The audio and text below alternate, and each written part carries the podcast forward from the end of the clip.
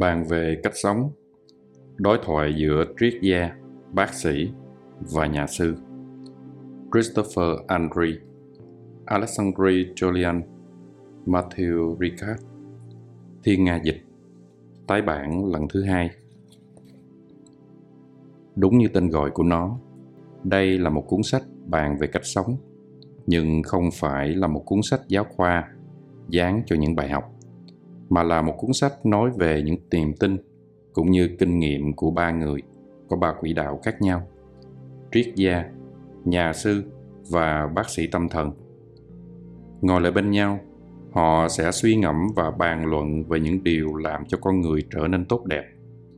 Từ đó đem lại cho độc giả một sự giao thoa quan điểm phong phú về những đề tài lớn lao, truy vấn mọi con người mỗi khi họ suy ngẫm về cách thức dẫn dắt đời mình christopher andre là một bác sĩ tâm thần tác giả cuốn looking at mindfulness nhìn vào chánh niệm và feeling and mood cảm giác và tâm trạng alexandre Jolian là một triết gia từng sống 17 năm trong một ngôi nhà dành cho người khuyết tật. Anh là tác giả cuốn In Rise of Witness, ngợi ca điểm yếu. Matthew Ricard là một nhà sư từng làm phiên dịch cho Đức Đạt Lai Lạt Ma. Ông là tác giả cuốn Happiness, bàn về hạnh phúc. Bàn về cách sống. Mục lục Lời tựa Dẫn nhập Chương 1 Những nguyện vọng sâu xa nhất của chúng tôi là gì? Chương 2 Bản ngã, bạn hay biệt Chương 3 Học cách sống với cảm xúc của mình. Chương 4 Nghệ thuật lắng nghe. Chương 5 Thân xác, đá nặng hay thần tượng. Chương 6 Về nguồn gốc của khổ. Chương 7 Nhất quán Một vấn đề về sự trung thực. Chương 8 Vị tha, ai cũng được nhờ. Chương 9 Trường phái đơn sơ. Chương 10 Cảm giác có lỗi và tha thứ.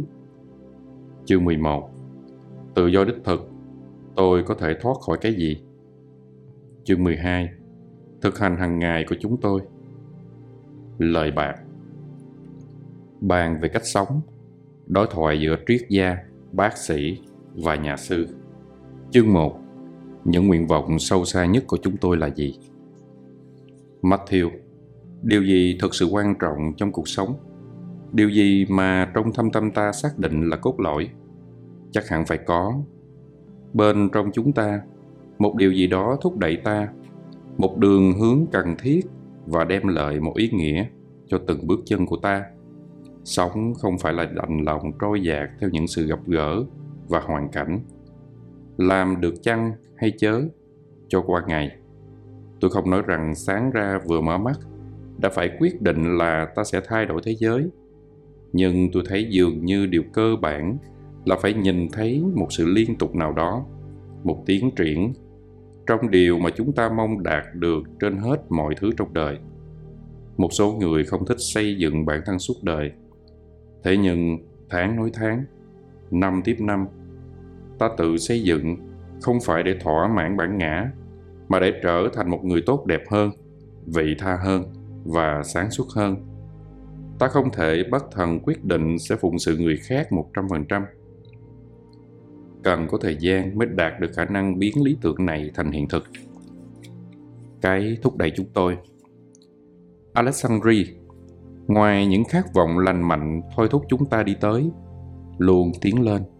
Còn cả vô vàng tham vọng ích kỷ, làm chúng ta đảo điên và đau khổ. Spinoza, trong cuốn đạo đức học đã phân biệt rõ ràng những mong muốn chính đáng, tức là những điều sinh ra từ trong sâu thẳm và từ căn tính ta, với những mong muốn không chính đáng mà chúng ta đưa từ bên ngoài vào.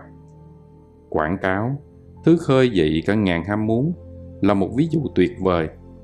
Phân biệt trong ta cái nào thuộc về ham muốn chính đáng, cái nào không là một bài tập có sức giải phóng ghê gớm. Nếu tôi nhìn vào những trông đợi dệt nên đời tôi tôi sẽ đánh bật được nhu cầu dữ dội phải đi vào khuôn khổ phải làm hết sức mình đến mức kiệt sức để bắt chước người khác. Nhờ có khổ tu, những tu tập, tôi bắt đầu phân biệt được những ảnh hưởng, những tất định luận đè nặng lên mình.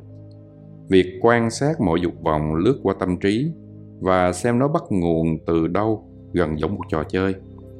Ta có thể tìm thấy tự do trong bài tập này. Rồi thì mỗi giây phút tồn tại đều có thể trở thành dịp để giải phóng ta. Vì ta sinh ra không phải đã tự do, mà ta phải trở nên tự do. Christopher Câu hỏi về những nguyện vọng sâu xa nhất của tôi ngay lúc này làm tôi có chút lúng túng. Trong một thời gian dài, tôi gần như có cảm giác mình đang đi trên một lộ trình sống còn. Cố để đến thứ là mình đỡ khổ, đồng thời không làm đau người khác. Đây là một quy tắc theo trực giác chi phối cách sống của tôi thì đúng hơn, là một nguyện vọng hay lý tưởng có ý thức.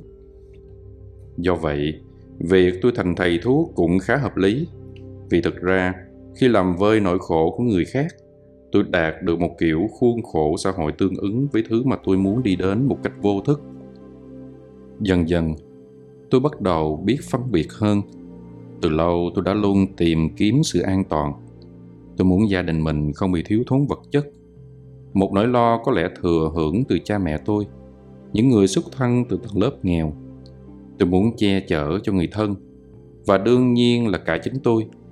Nhưng đây không phải là những nguyện vọng cao cả và rõ ràng nghề y đã giúp tôi đi xa hơn. Giờ đây tôi thấy rất khó nói rằng nguyện vọng sâu xa của tôi thật sự chỉ là giúp người khác đỡ khổ. Tôi không biết điều đó là từ trong sâu thẳm mình hay từ bên ngoài. Và tôi cũng không muốn làm ra vẻ là một vị thánh. Alexandri Trong con người có một khả năng kỳ lạ là tự dối lòng và tự huyễn hoặc.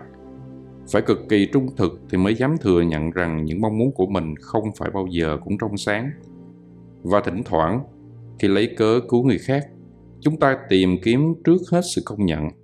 Một phương tiện để băng bó vết thương của ta có bao nhiêu là ảnh hưởng đúc khuôn hành động và cách sống của ta. Ngay cả cách ta nhìn thế giới, nếu xem lại hành trình của mình, tôi sẽ phát hiện ra rất nhiều khoảnh khắc mà tuy tôi tin mình hoàn toàn tự do nhưng thực ra tôi chỉ đang tự dối lòng mà thôi. Khi nhìn kỹ hơn một chút, việc mình hứng thú với đời sống tâm linh, tôi phát hiện ra, trên hết, tôi có một nỗi sợ ghê gớm là phải chịu đau khổ. Thật ra, ban đầu, tôi giống kẻ đắm tàu tìm phao cứu sinh. Dần dần, động cơ chủ yếu tập trung vào mình này lớn thêm, và tôi bắt đầu mở lòng với người khác. Matthew Ngài còn ở viện Pasteur Tôi có một anh bạn đồng nghiệp tên là Ben Sabiro. Tôi ngồi chung bàn làm việc với anh ta và thỉnh thoảng chúng tôi bàn sự đời. Chúng tôi không biết mình thật sự muốn làm gì trong đời, nhưng chúng tôi biết cái chúng tôi không muốn. Kiếp sống nhàn nhạt, không ý nghĩa, cũng không ít lợi. Không gợi lên trong chúng tôi niềm vui hay nhiệt huyết nào mỗi ngày. Hiện nhiên, mục tiêu đầu tiên của tất cả mọi người là sống. Có những lúc hay những nơi trên thế giới mà sống thậm chí còn là ưu tiên số một vì phải đối mặt với chiến tranh, nạn đói, bệnh dịch, tai ương. Nhưng khi ta không cảm thấy bị đe dọa trước mắt, dù rằng sự vô thường cứ đuổi theo ngay sát gót và ta không bao giờ biết ngày mai sẽ ra sao, ta phải tự nhủ rằng ta sẽ không chỉ giết thời gian và phung phí đời mình. Ta cần lên kế hoạch trong một sự phát triển một dạng thành tựu. Riêng tôi thì tôi luôn tự hỏi hạnh phúc là gì? Gom góp lạc thú tìm thấy niềm mãn nguyện sâu xa hơn. Hiểu tâm mình vận hành ra sao hay tập tử tế hơn với người khác. Với tôi những điều đó tụ trung lợi là đặt cho mình câu hỏi, cái gì quan trọng nhất trong đời mình? Tôi cũng sẽ nói, như alexandri đâu là những mong muốn từ sâu thẳm trong mình, và đâu là những mong muốn từ bên ngoài mà đến. Áp đặt hay lừa lọc gợi ý, như những thứ lấp lánh của xã hội tiêu thụ. Tôi nhớ có hơn một người bạn tây tạng, tại quảng trường thời đại ở new york, giữa những bản hiệu sáng lóa cứ thường trực lôi kéo mắt nhìn nói với tôi rằng, chúng đang cố cướp lấy tâm trí tôi. Đến một lúc nào đó, thoát khỏi mọi ảnh hưởng bên ngoài, ta phải tự hỏi, điều gì thực sự đáng giá? Điều gì khiến mình nghĩ rằng mình đã không để phí thời gian? Ta có thể điều đặn đặt cho mình câu hỏi này, và 20 năm sau, nhìn lại, ta cũng nên có cảm giác như người nông dân đã dốc hết sức trồng cấy cánh đồng của mình dẫu không phải lúc nào mọi chuyện cũng diễn ra như ta mong đợi, ta vẫn phải có khả năng nghĩ rằng mình không hối tiếc vì mình đã làm mọi thứ mình làm được trong khả năng của mình. Christopher khi patrick modiano nhận giải nobel. Trong bài diễn từ nhận giải, ông ấy đã nói đẩy là, khi đọc các bài viết liên quan đến mình, tôi rất ngạc nhiên với việc người ngoài thấy một sự mạch lạc trong tác phẩm của tôi. Trong khi đó với tư cách tác giả, tôi thấy mình như một người lái xe chạy trong đêm và không thấy gì xa hơn luồng đèn pha xe của mình. Mục tiêu chỉ là vẫn đi trên đường, không chạy quá tốc độ quy định, không chẹt chết lũ nai băng qua. Tôi thấy chức năng của mình cũng có chút gì tương tự như vậy làm mọi điều tốt đẹp và càng ít điều xấu càng tốt, với người khác cũng như với chính mình. Ngoài ra thì tôi thấy khi đến một số ngã tư nào đó tôi đã chọn xem nên đi đâu. Theo cách có cân nhất không chỉ là tình cờ mà tôi rẽ trái hay rẽ phải. Nhưng nó cũng không liên quan gì đến một cái nhìn từ trước hay một đồ án sống cầu kỳ và có cấu trúc. Con đường và đích đến. Matthew tôi nhớ là đã gặp ở Canada, một nhóm thanh niên vừa ra trường. Suốt 6 tháng, họ đã gặp các chuyên gia tư vấn nghề nghiệp và điền các bản câu hỏi. Người ta chỉ cho họ đi hướng này, hướng kia. Nhưng làm sao mà định hướng đời mình bằng những bản câu hỏi và nghe theo lời khuyên của những người hầu như không biết gì về ta? Tôi nói với họ, tại sao các anh chị không ngồi xuống bên bờ hồ một lát? Chỉ một mình hay với ai đó mà anh chị rất yêu quý? Đừng điền các bản câu hỏi nữa. Hãy đóng máy tính lại. Tự hỏi cái mà anh chị thật lòng muốn làm trong đời và đợi cho câu trả lời tự lộ ra từ trong sâu thẳm con người mình. Hành trình lâu dài hay những gian truân của nó không phải là một trở ngại. Khi ta du hành trên himalaya, mọi chuyện không phải lúc nào cũng dễ dàng. Khi thì thời tiết tốt, khi thì thời tiết xấu, cảnh vật có thể đẹp tuyệt trần. Nhưng ta cũng có thể phải dừng chân vì một hẻm núi hay loại bì bõm trong một rừng già xình lầy giữa lòng thung lũng nhiệt đới. Thế nhưng mỗi bước sẽ đưa ta đến gần nơi ta muốn đến hơn, và điều đó khích lệ ta. Nhân đây, định nghĩa về nhẫn nhục, một trong sáu đại hạnh của đạo phật hay paramita mà cậu nghiên cứu ở hàn quốc, alexandria, là hoan hỷ khi đem lại lợi lạc. Lợi lạc ở đây không phải là một việc tốt đơn giản, mà là cái gì đó truyền cảm hứng cho ta sâu sắc. Nó là niềm hoan hỷ với dạng nỗ lực. Dẫu hành trình đôi khi cam go niềm hăng hái vẫn còn nếu ta tiến tới nơi mà ta thật lòng muốn đến. Trái lại, nếu ta đi lạc và thấy mình không còn vạch mốc ta sẽ nản chí, thêm vào cái mệt mỏi còn có nỗi lo và cảm giác bất lực. Ta không còn muốn bước nữa, mà chỉ muốn ngồi xuống, lả đi và tuyệt vọng. Bởi thế cho nên phương hướng ta đặt ra cho mình trong đời đóng một vai trò rất quan trọng. Các nhà tâm lý học về hạnh phúc như daniel gibber nói rằng tự nỗ lực đã đem lại sự mãn nguyện. Đến được đích rồi, thì ta sẽ khá thất vọng. Khi nói chuyện với anh ta, tôi mạo muội nói, chẳng hạn nếu tôi muốn một chiếc maserati, tôi sẽ rất hào hứng. Và nếu nghĩ kỹ thì tôi thấy mình cũng hạnh phúc, trong khi phải lao tâm khổ tứ đủ cách để kiếm tiền. Nhưng tàu được chiếc xe rồi, thì tôi sẽ sợ người ta va quẹt hay lấy trộm. Và vậy là cuối cùng chuyện này không đem lại cho tôi niềm hạnh phúc tôi mong đợi. Nói vậy có nghĩa là, chừng nào còn lẫn lộn về điều thật sự đem lại hạnh phúc, thì ta sẽ thấy thất vọng khi đạt được mục tiêu. Nhưng nếu mục tiêu cũng đáng bỏ công, chẳng hạn nếu tôi muốn trao dồi sự sáng suốt và lòng nhân ái, cả con đường lẫn đích đến đều sẽ khiến tôi hài lòng. Rắc rối là ở chỗ, chúng ta thường dối mình khi chạy theo những mục tiêu hảo huyền như giàu có tiếng tâm, vẻ đẹp bên ngoài. Bao nhiêu ảo ảnh không thật sự giúp gì cho sự phát triển của ta. Alexandri liên tục đi tới, không bị trói buộc vào một mục tiêu, rất khó. Tôi phải luôn tự hỏi cuộc sống kêu gọi tôi tới cái gì. Ngay lúc này đây, khi tôi băng qua những vùng nhiễu động, câu hỏi này khuyên tôi có hành động, mà không thúc hối tôi. Nó dẫn dắt tôi tới cái cụ thể khi tôi lạc trôi trong sương mù trí óc trong phúc âm Giêsu nói rằng, con người không có chỗ mà gối đầu. Tương tự như vậy, trong tu hành phật giáo, người tu không được trụ ở đâu cả. Ngay khi có chấp trước là khổ xuất hiện. Theo một nghĩa nào đó, những chế nhạo và thử thách có thể giải phóng ta khi chúng đến đuổi ta ra và ngăn ta ở lại trong một cảm xúc hay một hình ảnh. Trên tàu điện ngầm, thiên hạ cười rút rít khi tôi đi ngang qua tôi tận dụng cơ hội đó để nhắc mình rằng, tôi không chỉ là cái bề ngoài, rằng sâu thẳm trong con người tôi thì nằm ngoài mọi cái nhìn. Tôi thích cái ý thiên chức hơn là cái ý đích đến. Nó nhắc tôi rằng không phải tôi là người quyết định cuối cùng. Ta hãy gọi đó là ý muốn của chúa trời, hay tiếng gọi của cuộc đời, hay cả ngàn cách khác. Và ta chỉ cần ghi nhận rằng cái tôi nhỏ bé không phải là thuyền trưởng có một thực tại sâu xa hơn nhiều đang cầm lái. Điều này trái lợi không cản trở việc dấn thân hay hành động.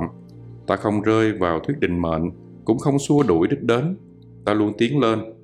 Giáo huấn của thiền tông về điểm này rất rõ ràng. Là hãy làm mọi chuyện thật hoàn hảo và thản nhiên với kết quả. Matthew, đích đến mà tôi nói là cái khơi nguồn cho tôi. Nó không phải cái ám ảnh tôi, và tôi không dồn mọi tham luyến vào nó gọi nó là một đường hướng hay một nguyện vọng thì thỏa đáng hơn. Và nó không chịu những giới hạn. Trong đạo phật, ta dè chừng mọi chấp trước, kể cả chấp trước một mục đích cao cả. Vì sự chấp trước này tạo ra hiệu quả trái với cái ta tìm kiếm. Ta có thể khao khát được giải thoát khỏi những nguyên nhân gây khổ, khỏi ích kỷ, vô minh, đố kỵ, ngạo mạn. Nhưng dụng đích không phải là tính điểm mà là xác định xem ta muốn hướng tới cái gì và nó có đáng hay chăng. Alexandri tôi rất thích sự phân định giữa cái tôi xã hội, nghĩa là tập hợp những vai trò mà ta đóng hàng ngày và cái tận cùng, cái sâu kín của ta, thứ vượt ra ngoài mọi nhãn hiệu và không thể định nghĩa. Toàn bộ sự tu hành suy cho cùng là để vào ngủ trong đó, thay vì chết rụt trong cái tôi phiến diện, cứ thay đổi và chịu khổ. Sự phân biệt này an ủi tôi rất nhiều nó khai thông một con đường đặc biệt xóa sạch những nhãn dán, và có thể bắt đầu bằng những câu hỏi rất đơn giản. Thật ra thì mình là ai? Những chọn lựa nền tảng trong đời mình là gì? Những ảnh hưởng nào đã tạo nên mình cho đến hôm nay? Tôi thấy ngạc nhiên về cách chúng ta bù đắp cho những thiếu sót của mình. Chúng ta bắt chước người khác để xây dựng bản thân. Trong cuốn đạo đức học, spinoza khuyên chúng ta hãy nhận ra mọi nguyên nhân thúc đẩy chúng ta hành động hay phản ứng tự do sinh ra từ việc nhận thức được điều này trong từng khoảnh khắc matthew, vấn đề hoài nghi cũng quan trọng vài năm trước, tôi dịch cuốn tự truyện bằng tiếng tây tạng của sapka một hành giả sống cách đây cũng hơn hai thế kỷ tình cờ là trong thời gian đó, người ta cũng đang xuất bản tiểu sử của nữ thánh Therese, thành Lisieux. Tờ Le Monde đã đăng một bài viết về hai tác phẩm này. Đại để thì họ nói rằng cuộc đời của Sapka không thú vị lắm vì con đường của đại hành giả Tế Tạng này vô cùng quen thuộc. Ngài đi từ vô minh đến giác ngộ như thể Ngài dạo chơi trong rừng. Hẳn là Ngài cũng phải chịu đựng những thử thách thể xác, nhưng không có những đêm đen của tâm hồn, những hoài nghi vò xé. Trong khi đó ở Thánh Therese thành lesio có những lúc Ngài một lòng tin tưởng Thế rồi lúc sau lại chỉ là những khoảng hư vô. Chúa Trời dường như đã biến đâu mất. Khi xem xét sự khác biệt giữa hai hành trình, tôi thấy dường như là đối với các tín đồ cơ đốc, mối tương thông với Chúa Trời quan trọng hơn hết thảy vì họ từ bỏ mọi mối bận tâm trần tục cho nên tất cả đều phụ thuộc vào sự hiệp thông mãnh liệt giữa họ với Chúa Trời cũng như sự tồn tại của Chúa Trời. Thế nhưng sự tồn tại này là một bí ẩn muôn đời không thể tiếp cận. Ý niệm bí ẩn này thật tuyệt vời, như thể có một ngọn núi hùng vĩ đời đời ẩn sau những đám mây, nhưng truyền cảm hứng cho toàn bộ sự tồn tại chúng ta. Có những lúc ta tin tưởng sâu sắc rằng nó ở đó, ta tương thông với nó, rồi lại có những lúc lòng ta đầy hồ nghi. Do vậy mà có những cảm giác nhiệt thành, lớn lao, thần bí. Theo sau lại là những đêm đen mịt mùng. Trong đạo Phật, giác ngộ là một mục đích được định nghĩa rõ ràng nó nằm trước mặt tôi có chút giống như đỉnh Everest đối với kẻ muốn leo lên. Tôi không băn khoăn về sự tồn tại của thứ hùng vĩ trước mắt tôi, mà tôi tự hỏi mình có đủ sức để leo đến đỉnh hay chăng, và tôi ra bãi biển không tốt hơn sao? Nhưng khi nghĩ kỹ, thì tôi thấy rõ rằng mình khao khát leo lên ngọn núi này, vì tôi biết rằng thật sự cần thoát khỏi vô minh, hận thù, đố kỵ, ngã mạn, tham lam. Vậy là tôi không đắn đo nữa. Tu tập theo đạo Phật tất nhiên không được miễn những chướng ngại. Ta có thể lạc khi thiền, tưởng lầm mình đã đạt đến những trạng thái chứng ngộ cao siêu, trở nên thối chí, rơi vào cái nhị nguyên hy vọng và sợ hãi. Nhưng rõ ràng những trở ngại này không nguy kịch bằng sự luân phiên giữa đức tin và ngờ vực như mẹ Teresa đã tả trong tự truyện. Alexandria Tôi đến Hàn Quốc còn là để tìm hiểu sâu hơn nữa cuộc đối thoại giữa các tôn giáo. Con đường không hề thư thả, dẫu rằng nó khuyên tôi có thái độ vô chấp và không tuyệt đối hóa. Nhiều lúc, các Phật tử nhẹ nhàng răng dạy tôi sao anh lại tin có một Chúa Trời có nhân cách? Cái ý niệm đấng sáng tạo này thật đúng là nhảm nhí. Và khi tôi quay sang một vài tín đồ cơ đốc thì tình hình cũng không khá hơn. Họ trách tôi là đi tìm ở nơi khác. Sao anh lại theo thiền tông khi mà trong phúc âm đã nói Giêsu là con đường, là lẽ thật, là sự sống. Nhưng mai sau, có cả ngàn ví dụ về sự giao hảo. Gần đây tôi đến một thánh lễ, có một nhà sư thiền tông tham dự, và tôi thấy thầy như một đứa trẻ lắng nghe lời mục sư với sự sẵn lòng vô cùng khi thầy đọc Thánh Vịnh, tôi nhận ra rằng chính trong thực hành mà chúng ta hòa hợp. Thật phi thường khi một nhà sư đã truyền cho tôi chỉ bằng sự hiện diện cái mong muốn mạnh mẽ được chuyên tâm hơn nữa cho một đời cầu nguyện. Thật ra, thầy tránh xa các lý thuyết, suy biện. Thầy sống giữa tâm của đời sống nội tâm, không phủ nhận những khác biệt về tầm vóc tồn tại giữa đạo Phật và cơ đốc Tôi thấy vui vì có những cây cầu nhỏ và những kinh nghiệm ta có thể sẻ chia. Không có gì tệ hại hơn là chiến tranh giữa các tôn giáo, mà suy cho cùng là kết quả của tính giáo điều và rất ít tính đạo. Dòng cuộc đối thoại này, tôi nhận thấy ý niệm ân sủng, nghĩa là một tặng Phật, một sự phù hộ cho không, là điều cốt lõi trong đức tin cơ đốc. Và chính điều này làm tôi ngoảnh mặt một chút những khi tôi không ổn để phó mặt, tôi tin tưởng trong khi quanh ta mọi thứ đều lung lay, thì cần có sự táo bạo ghê gớm, vượt quá sức tôi giữa lúc đau đớn dày vò. Khi đàm đạo với Matthew, tôi dần dần hiểu rằng đạo Phật đem lại một con đường, một phương pháp để đạt tới giác ngộ, để leo lên ngọn Everest cực lạc. Và những ai muốn theo dấu chân Đức Phật được khuyến khích cầm lấy gậy hành hương, chuyển tâm, thực hành bát chánh đạo để khởi sự cuộc leo núi này. Nói chung, như Matthew đã nói, ngọn Everest ở đó và chúng ta chỉ việc leo lên thôi, dẫu rằng lộ trình vô cùng gian truân. Khi đọc phúc âm, tôi tìm thấy một sự khổ tu sáng rạng, dẫn đến việc xem nhẹ bản thân và phó thác hoàn toàn cho thiên ý. Nói chung, để lên đến đỉnh Everest, vấn đề là phải phó thác cho Chúa Trời – Trong cậy ở Ngài hơn là ở sức mình. Tôi vẫn đùa với Matthew là trong cơ đốc giáo, ta chỉ cần đi thang máy tâm linh lên hợp nhất với Chúa Trời. Cần có can đảm ghê gớm để tin tưởng, để bước vào thang máy và từ bỏ toàn bộ sự duy ý chí. Điều quan trọng là tiến bước trên đường, không tuyệt đối hóa mà cũng không chê bai những con đường khác. Khi tiếp xúc với các tôn giáo khác, ta dễ xa vào chuyện so sánh về phần mình, tôi sống nhờ đạo Phật mà tôi tin là khuyến khích tôi ngày trở nên cơ đốc hơn, gần gũi với Chúa Kitô hơn và thực hành phúc âm mỗi ngày. Trí huệ của Đức Phật còn giúp gột sạch những thành kiến, những hình ảnh tôi phóng chiếu lên Chúa Trời. Thầy Ekha cũng nói đến sự khổ tu này khi cầu nguyện với Chúa Trời.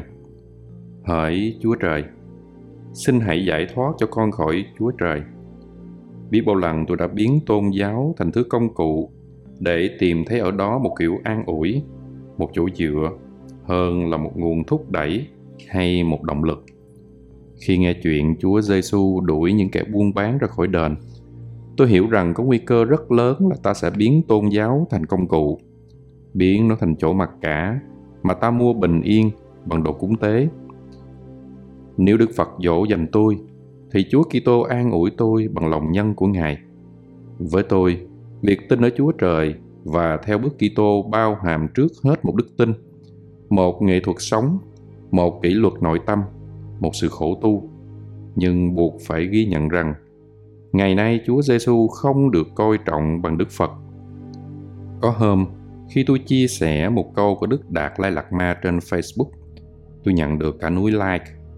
Nhưng khi tôi đăng một video giáo hoàng Francis từ trên xe bước xuống để ôm hôn một người tàn tật bên đường, boss của tôi hầu như không được ai để ý. Tôi chỉ nhận được các bình luận nhắc đến lịch sử nhức nhối của giáo hội, như những cuộc thập tự chinh, tòa dị giáo, vô số trường hợp ấu dâm.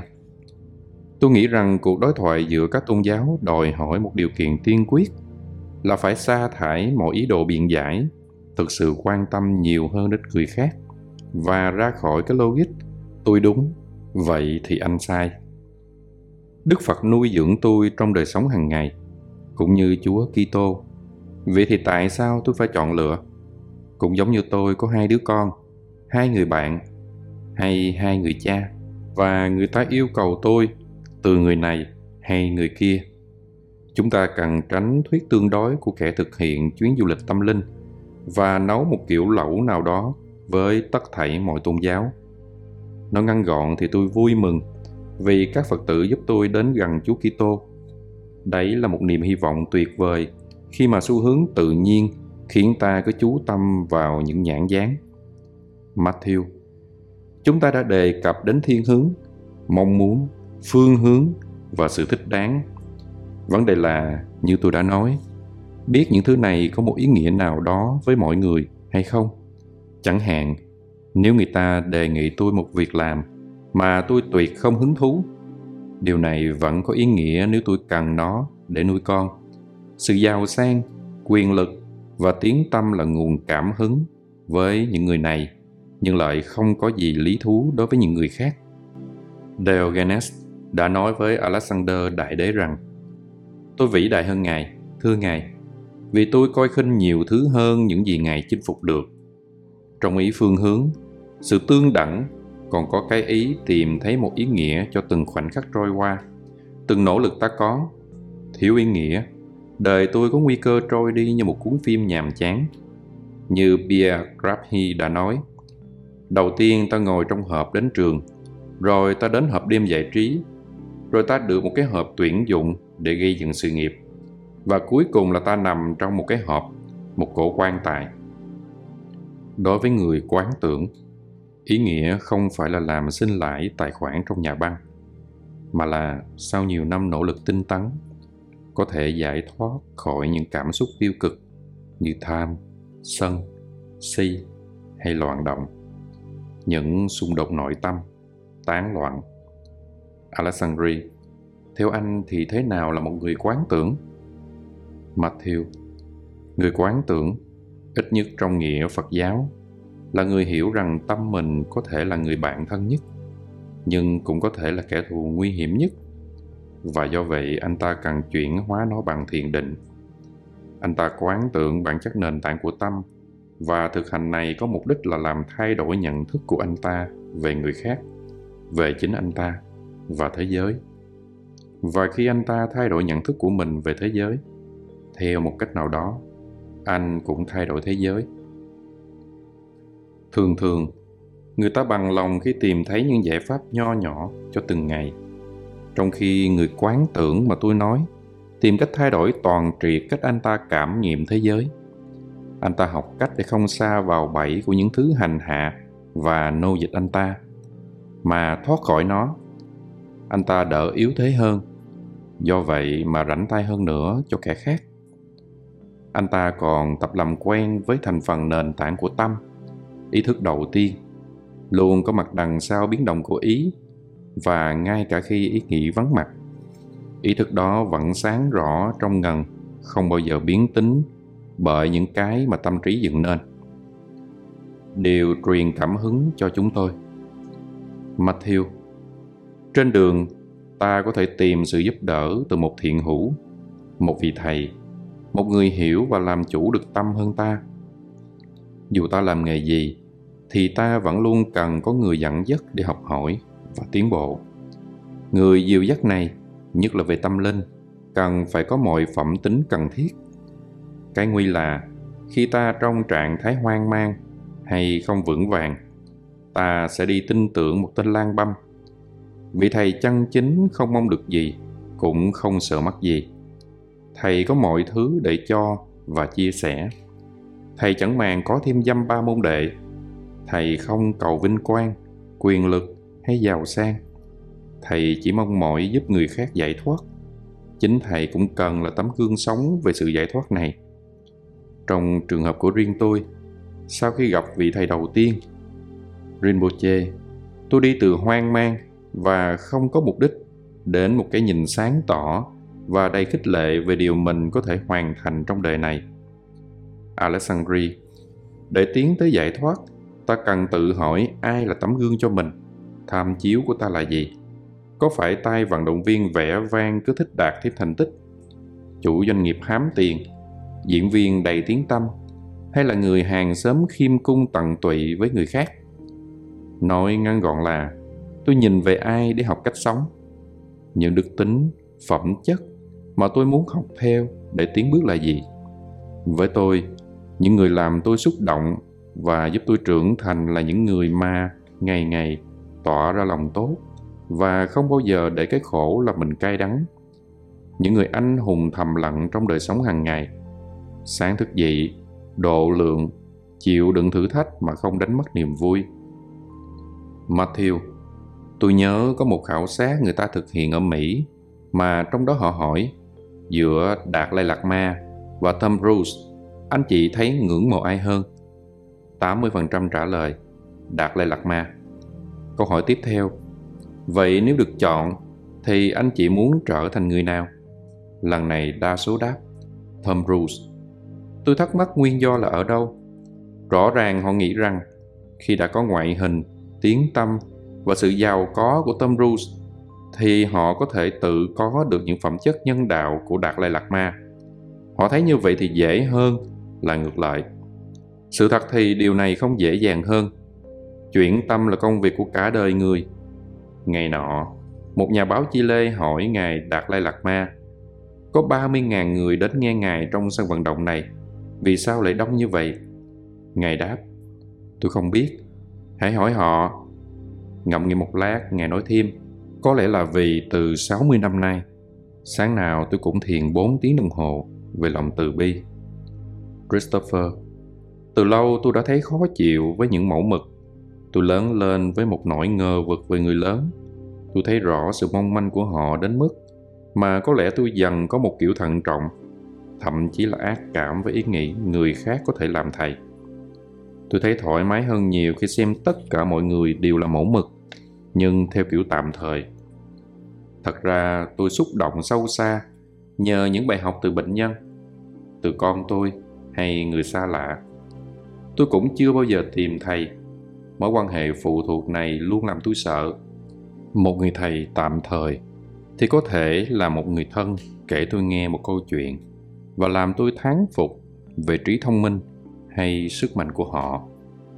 Gần đây, một người bạn tâm sự với tôi chuyện anh ta ở bên người vợ sắp chết. Chị bị ung thư và thể trạng của chị ngày càng suy yếu anh ta kể tôi nghe. Anh rửa ráy cho vợ, xoa bóp hai bàn chân cho vợ. Và anh còn duy trì, thậm chí làm phong phú thêm, quan hệ yêu đương của hai người. Nghe anh ta kể, tôi thấy như mình đang đứng trước một cái gì đó thật đáng nể.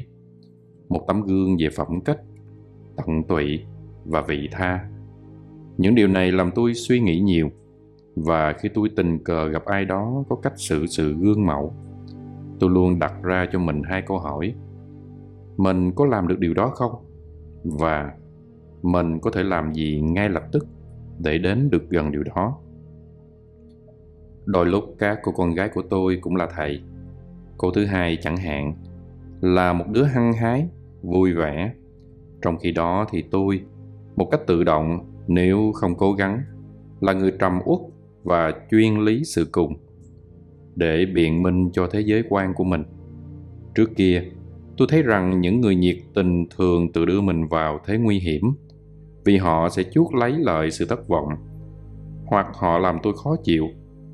Tôi thấy họ không hiểu thực chất của đời sống, hoặc họ làm tôi thấy lo, tôi sợ dùm cho họ.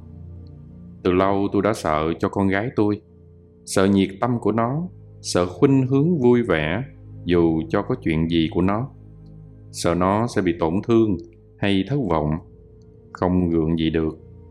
Thế rồi cách đây vài năm, nhờ tự kiểm nghiệm lại bản thân, tôi hiểu rằng con bé mới là người có lý. Hai năm nay rồi, nó đang học lớp dự bị, chịu vất vả mỗi ngày dậy lúc 6 giờ rưỡi sáng. Đi tàu điện một giờ buổi sáng và một giờ buổi chiều. Và ngày nào tôi cũng dậy theo để chuẩn bị nước cam, cà phê, bánh sandwich cho nó tôi nghĩ rằng quan trọng là tôi có mặt.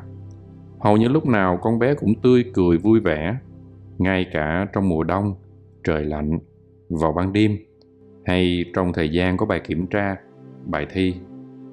Có những buổi sáng nó hỏi thăm tôi, và một vài lần tôi không được khỏe, nhưng tôi không muốn cho nó thấy.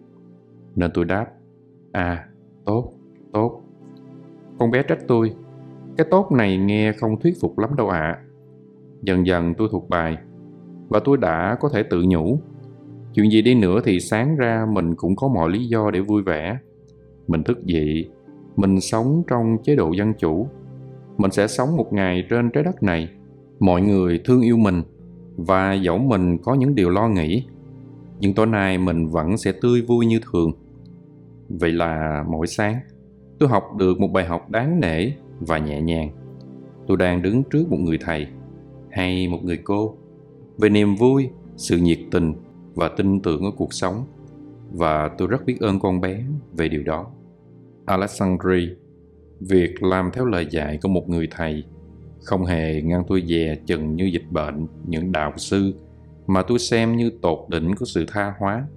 Nếu họ không giải thoát cho ta khỏi tâm lý của ta và nếu bản thân họ không sống trong một sự buông bỏ, tận cùng, khi tin tưởng giao cho người chưa qua tu tập, chìa khóa số phận của mình, thì sẽ có những tác hại kéo theo.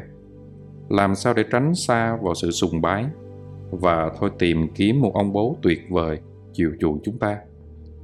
Thiền chức của sư phụ hay người thầy chính là thức tỉnh cho ta thấy tự do của mình, truy đuổi không khoan nhượng mọi mưu trước của bản ngã và đồng thời chứng tỏ một tình thương vô điều kiện.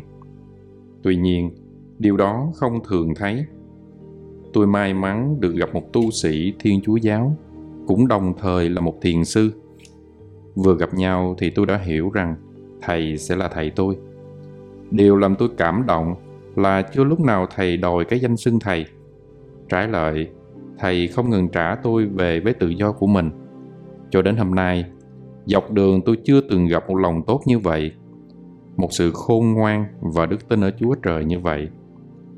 Một vị thầy đích thực thì không còn bản ngã, không có mong muốn chiều lòng nào, không có ý muốn thao túng nào làm vẫn đục được lòng từ bi vô biên của thầy.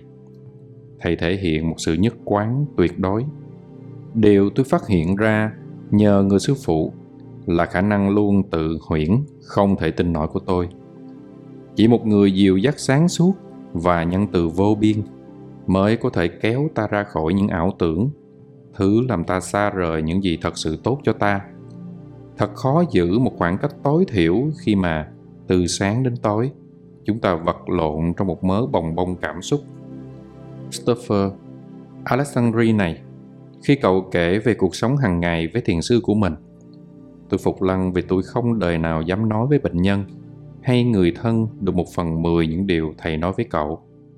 Về phần mình, tôi có một nỗi sợ đến ám ảnh là thêm khổ cho người khác. Theo tôi nghĩ, hết 9 trên 10 lần thì sự dè dặt này tốt, tôi tránh được việc làm khổ quá nhiều. Nhưng thỉnh thoảng, nỗi sợ phải thành thật đưa ra ý kiến này trói buộc tôi. Tôi không dám nhìn thẳng vào mặt người đó, mà nói rằng như vậy là đủ rồi họ không nên ngoan cố trong những sai lầm như vậy nữa. Và cũng như cậu, tôi rất ngưỡng mộ những người có thể nhắc ta rằng, có những thực tại, rằng không phải chuyện gì cũng có thể, không phải cái gì cũng được phép, rằng ta không thể cứ làm theo ý mình mãi. Matthew, cái anh nói về thầy của alexandri làm tôi nhớ ngày tôi sống bên rinpoche, người thầy thứ hai của tôi. Dù tôi khó mà hình dung được một người từ tâm hơn nhưng đôi lúc thầy cũng cực kỳ nghiêm khắc với tôi. Tuy nhiên, suy cho cùng, nếu không thì sao thầy có thể dọn sạch những khuyết điểm và bản ngã của tôi? Alexandri cần phân biệt rõ hai thứ. Thiên chức của đạo sư là cứu chúng ta ra khỏi nhà tù bản ngã, đồng thời giúp chúng ta đến gần giác ngộ hay hợp nhất với chúa trời. Nhiệm vụ của bác sĩ trị liệu là giúp chúng ta đi qua thử thách tìm được công cụ để kham nổi những khổ nạn lớn. Nếu một thầy thuốc tâm thần muốn đóng vai đạo sư và thực hành những cú sốc điện mà ta thấy trong thiền tông, anh ta có thể đưa một bệnh nhân ra thẳng nghĩa địa. Matthew, thái độ này của rinpoche không phải theo kiểu cứng nhắc. Thật ra, hầu như những ai biết thầy đều nói rằng họ chưa bao giờ thấy ai dễ mến hơn thầy, rằng thầy chưa bao giờ cao giọng hơn người khác điều đó không ngăn thầy tỏ ra không thương tiếc với những khuyết điểm của chúng tôi. Khi thầy thấy đã đến lúc làm vậy, và khi thầy biết người nghe thầy nói, gần gũi với thầy, đủ để hiểu rằng thầy chỉ muốn điều tốt cho họ. Alexandri, điều gì làm anh cảm động nhất trong 13 năm sống với thầy? Matthew, trước hết, trong suốt những năm đó, không lúc nào tôi chứng kiến một lời hay một cử chỉ chỉ trích người khác cuối cùng, tôi phải tin rằng thầy chưa bao giờ có, dù chỉ một chút ác ý, rằng thầy chỉ có một mong muốn duy nhất là dìu dắt người khác đi tới tự tại. Trong cuộc sống hàng ngày, tôi cũng chưa bao giờ chứng kiến một tâm trạng thất thường. Thầy luôn hành động và đối xử với người khác bình đẳng và tùy duyên. Thầy chứng tỏ một sự nhất quán hoàn toàn giữa bên trong và bên ngoài. Thỉnh thoảng, thầy tỏ ra nghiêm khắc kinh khủng nhưng điều đó không liên quan gì đến tâm trạng không vui. Biết bao lần tôi đã nhận ra rằng đó chỉ là để giúp người khác bỏ được những khuyết điểm. Dần dà, điều đó gợi trong tôi một lòng tin tưởng hoàn toàn. Alexandri sao lại một lòng tin tưởng hoàn toàn?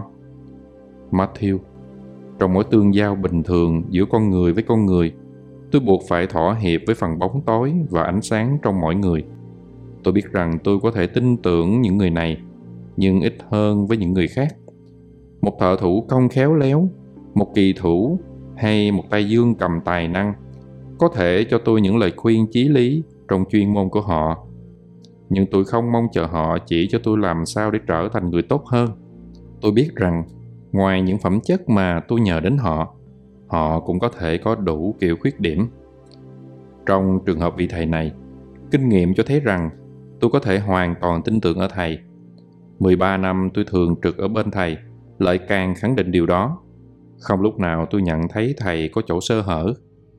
Vả chăng, lòng tin này cũng là không thể thiếu đối với tôi. Để nhờ thầy giúp tôi thoát khỏi những nguyên nhân khổ, tôi cần tin tưởng hoàn toàn ở thầy. Tôi không thể cho phép mình nghi ngờ những lời khuyên của thầy trong từng giai đoạn.